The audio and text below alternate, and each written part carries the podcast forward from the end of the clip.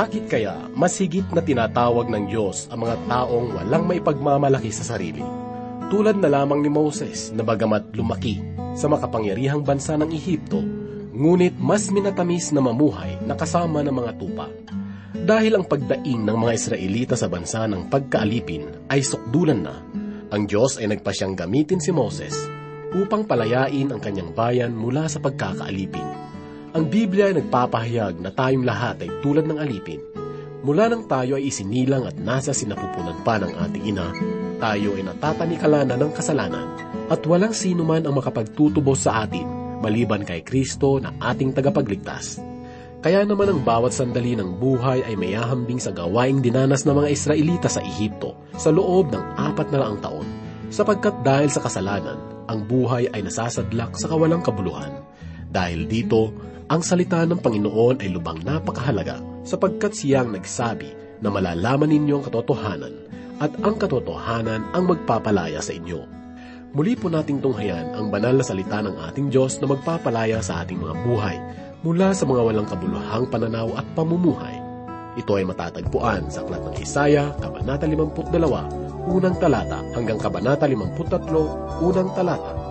Ito ay hatid sa atin ni Pastor Rufino de la Peret dito lamang po sa ating programang Ang Paglalakbay.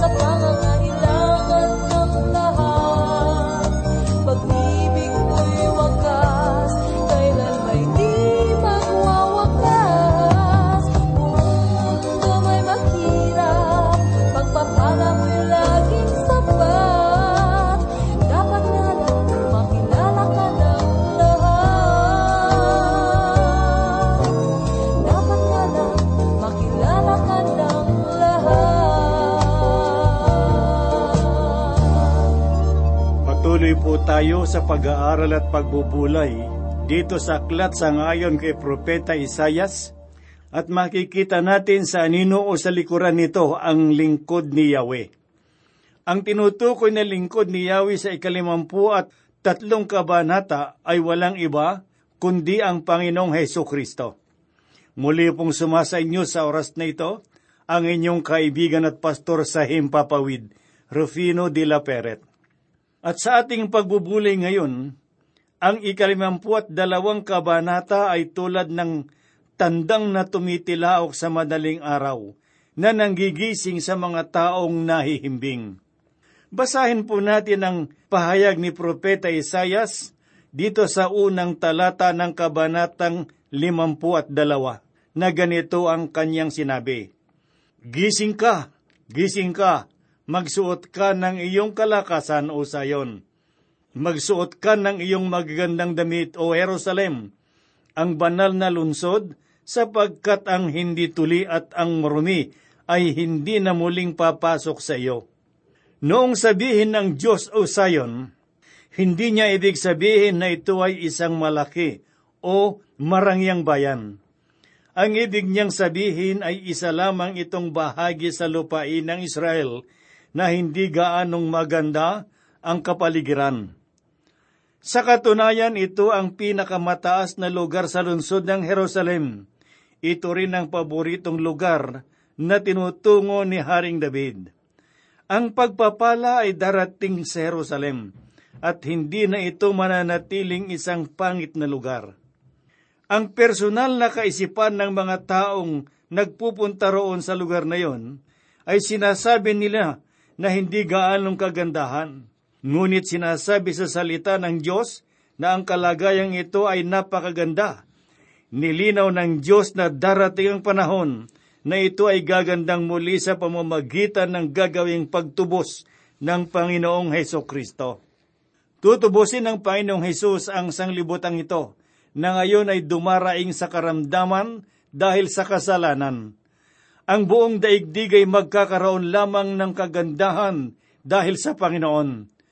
Tutubusin niya ang ating mga panlupang katawan at magkakaroon tayo ng malwalhati at bagong katawan. Pakinggan naman po natin ang ikalawang talata na sinabi ni Propeta Isayas. Magpagpag ka ng alabok, ikaw ay bumangon, o bihag na Jerusalem. Kailangan mo ang tali sa iyong leeg, o bihag na anak na babae ng Sayon. Sa panahong kasalukuyan, ang mga Arabo ay naroon na sa lugar na iyon. Ang lahat ng mga banal na lugar ay natabunan na ng maraming mga simbahan ng iba't ibang mga bansa. Ang lugar ng Jerusalem ay dapat nang mapalaya sa iba't ibang relihiyon. Kailangan na nitong makalaya mula sa mga kasalanan at sa mababa niyang kalagayan sa kabihasnan na naroroon ngayon. Ang pagpapalaya ay darating na sa Jerusalem at ito ay magaganap sa panahon ng milenyo. Sa loob ng dalawamput limang taon, ang bayang ito ay naging alipin at ibinagsak ng mga hintil, ngunit darating ang araw na ang mga tanikala ng pagkaalipin ay malalagot. Ipinahayag ni Propeta Isaya sa ikatlong talata ang ganito, sapagkat ganito ang sabi ng Panginoon, kayo'y ipinagbili sa wala at kayo'y tutubusin na walang salapi. Sapagkat ang Diyos ay wala namang natanggap mula sa mga bumihag sa kanyang bayan na ginawang mga alipin, wala rin siyang ibibigay sa kanila bilang gantimpala. Kanya itong kukunin mula sa kanila at muli niya itong itatayo. Pakinggan naman po natin ngayon ang sinabi ni Propeta Isayas sa ikaapat na talata. Sapagkat ganito ang sabi ng Panginoong Diyos, Ang bayan ko ay bumaba noong una sa Ehipto upang makipamahayan doon at inapi sila ng mga taga-Assyria nang walang kadahilanan. Balikan po natin ang kasaysayang ito sa unang kabanata ng Eksodo mula sa una hanggang ikalabing apat na talata. Ipinahayag ni Moises ang ganito, Ito ang mga pangalan ng mga anak ni Israel na dumating sa Ehipto kasama ni Jacob. Bawat isa ay kasama ang kanya-kanyang sambahayan, sina Reuben, Simeon, Levi, Huda, Isakar, Zebulon, Benjamin, Dan, Neftali, Gad at Aser. Lahat ng taong nagmula sa balakang ni Jacob ay pitumpong katao. At si Jose ay nasa Ehipto. Namatay si Jose at ang lahat ng kanyang mga kapatid at ang buong salinlahing iyon. Ang mga anak ni Israel ay lumago at nadagdagang mabuti. Sila'y dumami at naging napakalakas kaya't ang lupain ay napuno nila. At may bumangong isang bagong hari sa Ehipto na hindi kilala ni Jose. Sinabi niya sa kanyang bayan, Tignan ninyo ang sambahayan ng mga anak ni Israel ay mas marami at higit na mas malakas kaysa sa atin. Hali kayo, pakitunguhan natin sila ng may katusuhan. Baka sila'y dumami at mangyari na kapag nagkaroon ng digmaan, ay umanib sila sa ating mga kaaway, lumaban sa atin at umalis sa lupain. Kaya't naglagay sila ng mga tagapangasiwa upang pahirapan sila sa kanilang mga sapilitang paggawa. Kanilang ipinagtayo si Parao ng mga lunsod imbakan, ang Pitom at Ramises, subalit habang kanilang pinahirapan sila, lalo silang dumarami at lalong lumalaganap. At kinasuklaman nila ang mga anak ni Israel, malupit at pinapaglingkod ng mga Ehipsyo ang mga anak ni Israel, at kanilang pinapait ang kanilang buhay sa pamamagitan ng mahirap na paglilingkod sa luwad at sa tisa, at sa lahat ng uri ng gawain sa bukid, at sa lahat ng kanilang gawain, ay malupit silang pinaglingkod. Si Jacob ay bumaba papunta sa Ehipto dahil sa isang paanyaya, subalit ang kanyang mga anak ay ginawa nilang mga alipin sila ay inapi ng mga taga-Assyria at ng iba pang tulad nila. Ang lahat ng iyon ay magwawakas kapag nagsimula na ang milenyo. Ganito naman po ang sinabi ni Propeta Isayas sa ikalimang talata. Ngayon, anong ginagawa ko rito, sabi ng Panginoon? Yamang ang aking bayan ay dinala ng walang dahilan, ang mga namumuno sa kanila ay umuungal, sabi ng Panginoon, at ang aking pangalan ay laging hinahamak sa buong araw. Ipinapakita sa talatang ito na walang matanggap na pakinabang sa loob ng mga taon dahil sa pagtatakwil sa kanya ng kanyang bayan. Pakinggan po natin ang patuloy na pahayag ng Diyos sa ikaanim na talata, ganito po ang sinasabi. Kaya't makikilala ng aking bayan ng aking pangalan, malalaman nila sa araw na iyon na ako ang nagsasalita, narito ako. Noong ang Panginoon ay naririto sa sanglibutan, makaraan ang dalawang libong taon ay hindi siya nakilala. Marahil ay sinasabi nila sa kanilang sarili na kung alam lang sana namin ang araw ng kanyang pagdating. Makikilala nila si Kristo ngunit ito ay sa kanyang muling pagbabalik at kanyang sasabihin, Narito ako. Hindi tinanggap ng sanglibutan ng Panginoong Heso Kristo, kaya't hindi siya nakilala. Darating din ang araw na sasabihin ng Panginoon sa sanglibutan na hindi kumikilala sa Kanya na narito ako, subalit magiging huli na ang lahat para sa maraming tao na tumatanging kilalanin ng Panginoon. Sa ikasyam na talata ay ganito po naman ang sinabi ni Propeta Isayas. Magalak kayong bigla, kayo'y umawit na magkakasama, kayong mga sirang dako ng Jerusalem, sapagkat inaliw ng Panginoon ang kanyang bayan, kanyang tinubos ang Jerusalem. Isa sa mga bagay na inyong mapupuna ngayon sa Jerusalem ay ang kakulungan ng masasayang awitin.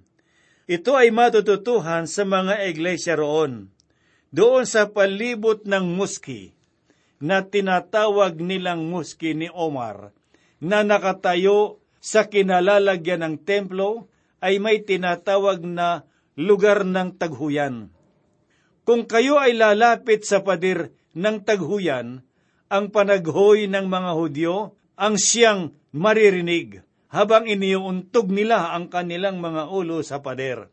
Ngunit sa pagdating ng milenyo ay magkakaroon ng kagalakan at pagsasaya ang bawat tao at sabay-sabay silang mag-aawitan. Ito ay magiging masayang panahon para sa kanila. Kahit na ngayon ay hindi kalooban ng Diyos na tayo na kanyang mga binanal ay mamuhay na may mukhang puno ng kalungkutan at nagrereklamo at naghihinagpis. Ang nais niya ay magkaroon tayo ng kagalakan. Pakinggan po natin ang ipinahayag ni Apostol Juan sa unang kabanata ng unang Juan, talatang apat. Isinusulat namin ang mga bagay na ito upang ang aming kagalakan ay malubos. Ipinapahayag ni Apostol Juan sa talatang ito na ito ay hindi lamang basta kagalakan, kundi lubos na kagalakan. Sa milenyo, ang panahon na sasagutin ng Diyos ang panalangin na itinuro ng ating Panginoon sa kanyang mga alagad. Ipinahayag ng Panginoon sa ikaanim na kabanata sa Ebanghelyo sang ayon kay Mateo, talatang sampu ang ganito, Dumating nawa ang kaharian mo. Ang pagluha at kapanglawan ay mawawala na sa panahong ito. Hindi na muling magkakaroon ng pagtangis sa daigdig, bagkos ay magkakaroon ng kagalakan at malalaman nilang naitatag na ang kaharian ng Panginoon. Mga kaibigang nakikinig, kailangan munang may maghirap bago ka makapagpasya sa kapanganakan isang bagong kapanganakan at isang bagong sanglibutan. Kaya't narito ang mga sumusunod na mga talata na kung saan ay makikita natin ang pagmamalasakit at paghihirap ng isang lingkod. Pakinggan po natin ang ipinahayag ni Propeta Isayas sa ikalabing tatlong talata. Narito ang lingkod ko ay magtatagumpay, siya'y dadakilain at itataas, at magiging napakataas. Marami ngayon sa ating mga tagapamuno ang nagsasabing sila ay magtatagumpay. Sinasabi nilang sila ay magtatagumpay dahil sa kanilang mabubuting pag-uugali. Ngunit maraming katanungan kung sila nga ba ay magtatagumpay o hindi. Kung iniisip ninyo na ang mga makakanang grupo ay nagtagumpay, tanungin ninyo ang mga makakaliwang grupo kung inaakala naman ninyong magtatagumpay ang mga makakaliwang grupo, ay inyo namang tanungin ang mga makakanang grupo.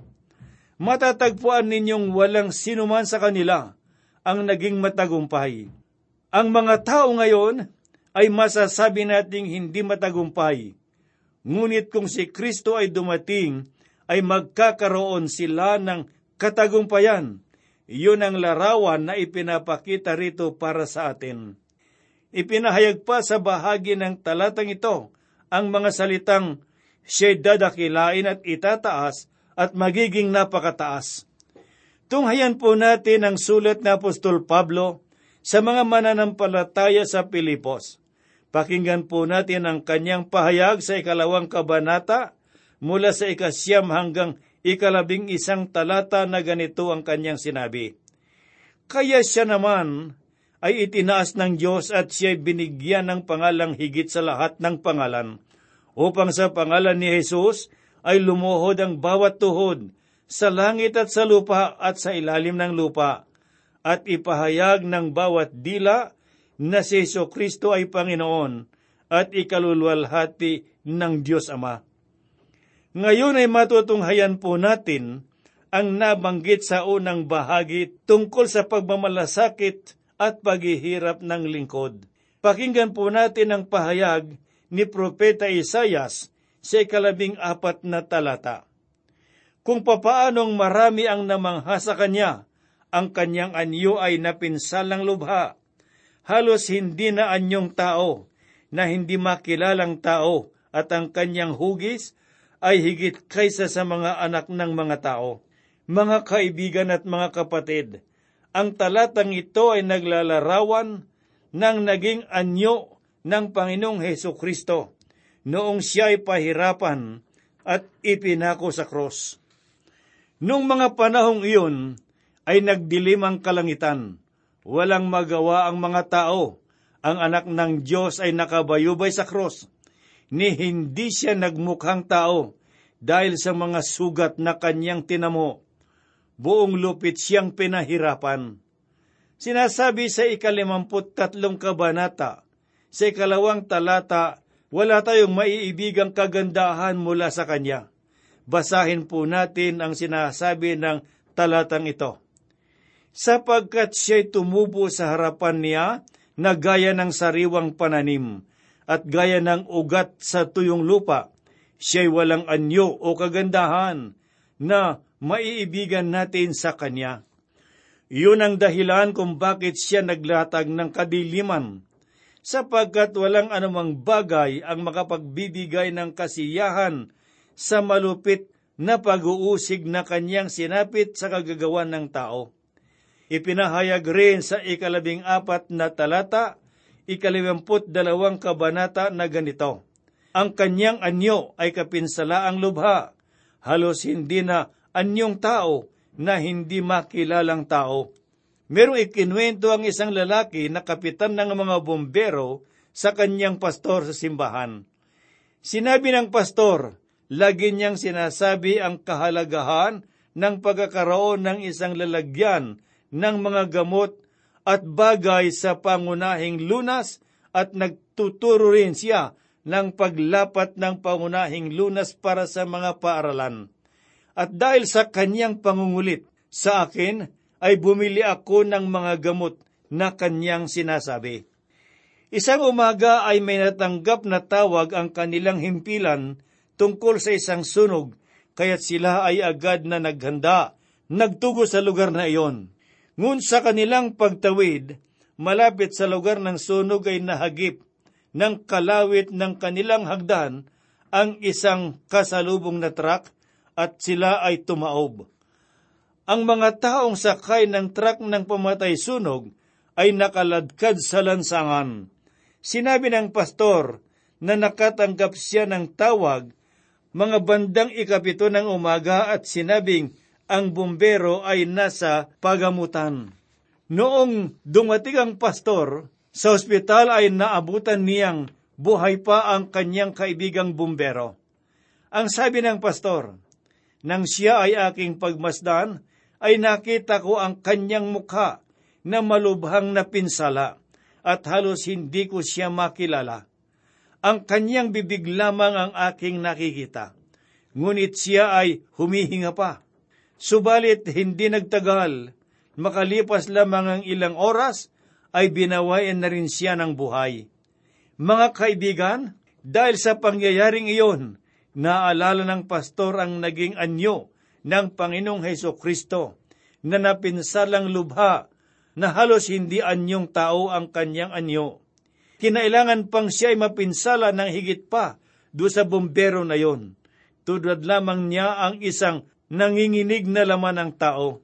Mga kaibigan, ganoon ang dinanas na paghihirap ng Panginoong Heso Kristo. Hindi ko naman sinasabi na tayo ay maging marahas sa pagsasalarawan sa ating Panginoon. Pakinggan po natin ang pahayag ni Isayas sa ikalabing limang talata ng kabanatang limampu at dalawa na ganito po ang kanyang sinabi. Gayon siya magwiwisik sa maraming bansa, ititikom ng mga hari ang kanilang mga bibig dahil sa kanya sapagkat ang hindi nasasabi sa kanila ay kanilang makikita at ang hindi nila naririnig ay kanilang maunawaan. Marahil ay maari nating isali ng sinasabi ng talatang ito na ganito, Gayon siya magwiwisik sa maraming bansa. Gayon niya ito gagawin na may pagkamangha ang ibang bansa. Kalakip nito ang pananaw na maunawaan ng lahat ng tao na ang kanyang kamatayan ay gugulat sa marami kung ito ay naunawaan nilang mabuti. Ang kamatayan ng Panginoong Heso Kristo ay hindi dapat na maging pangkaraniwang pangyayari lamang. Ang kanyang pagkamatay ay naiiba, bagamat hindi na ipaliwanag na mabuti sa mga talatang ito. Basahin po natin ang ilang talata sa bagong tipan tungkol sa kamatayan ng Panginoon doon sa cross.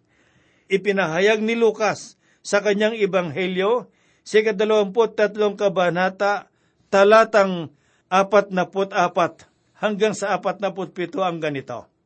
Nang magtatanghaling tapat na, nagdilim sa ibabaw ng buong lupain hanggang sa ikatlo ng hapon. Habang madilim ang araw at napunit sa gitna ang tabing ng templo. Si Jesus ay sumigaw ng malakas at sinabi, Ama, sa mga kamay mo ay hinahabilin ko ang aking espiritu. At pagkasabi nito ay nalagot ang kanyang hininga.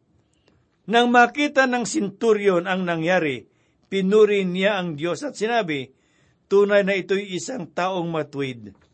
Mga kaibigan at mga kapatid, tunay na nakakapangilabot ang nangyari sa buhay ng Panginoong Kristo nung siya ay mabayubay sa cross. Ngunit pansinin po natin ang sinabi ng sinturyon. Tunay na ito'y isang taong matwid. Yun ang ibig ng Diyos na marinig sa ating mga labi, sapagkat ang kanyang kamatayan ay para sa lahat. Dumanas siya ng di pangkaraniwang paghihirap, sapagkat layunin niya na tayo ay matubos mula sa ating mga kasalanan. Kung tayo lamang ay mananalig at mananampalataya sa Kanya, tanggapin siya sa ating buhay ng Panginoon at tagapagligtas.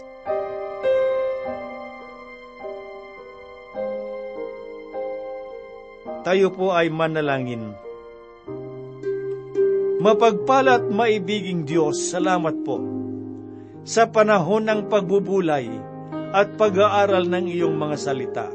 Salamat pa nun Diyos sa iyong walang hanggang pag-iingat at patnubay sa bawat isa sa amin. Salamat Panginoong Diyos sa lahat ng mga biyaya at pagpapala na aming tinatanggap mula sa iyo sa araw-araw. At ngayon, Panginoong Diyos, akin pong idinadalangin at itinataas sa iyong mga kamay ang mga kaibigan at mga kapatid na nakikinig ng iyong mga salita. Kung sila, Panginoong Diyos, ay nagugulumihanan, sila ay nababalisa. Panginoong Diyos, nalalaman mo ang dahilan. Dalangin ko po na ipagkaloob mo tugunan ang kanilang mga pangangailangan. Gayun din sa mga kaibigan at mga kapatid na merong dinaramdam marahil sa loob ng simbahan, marahil sa loob ng tahanan o sa mga pagamutan, sila po ay itinataas ko sa iyo. Gayun din sa mga nasa loob ng bilangguan, doon sa kanilang mga hanap buhay, doon sa kanilang mga gawain. Panginoong Diyos, sila po dinadalangin ko na magkaroon sila ng pananalig at pananampalataya at ganap na pagtitiwala sa iyo. Kami po'y umaasa at naniniwala na ang lahat ng itigagawin mo sapagkat ang lahat po'y hinihiling namin idinadalangin sa banal na pangalan ng aming Panginoong Heso Kristo. Amen. Kailan pa man ikaw aasahan Kailan pa man ikaw ang siyang lakas? Ang tanging tanggulan Ano man ang dumaan Apoy na siyang ilaw sa landas Panatag ka sa puso kong lumbay Liwanag ka sa kawalang kulay Tanging hangin sa dagat ng buhay Katapatan mo sa akin. Wala nang papantay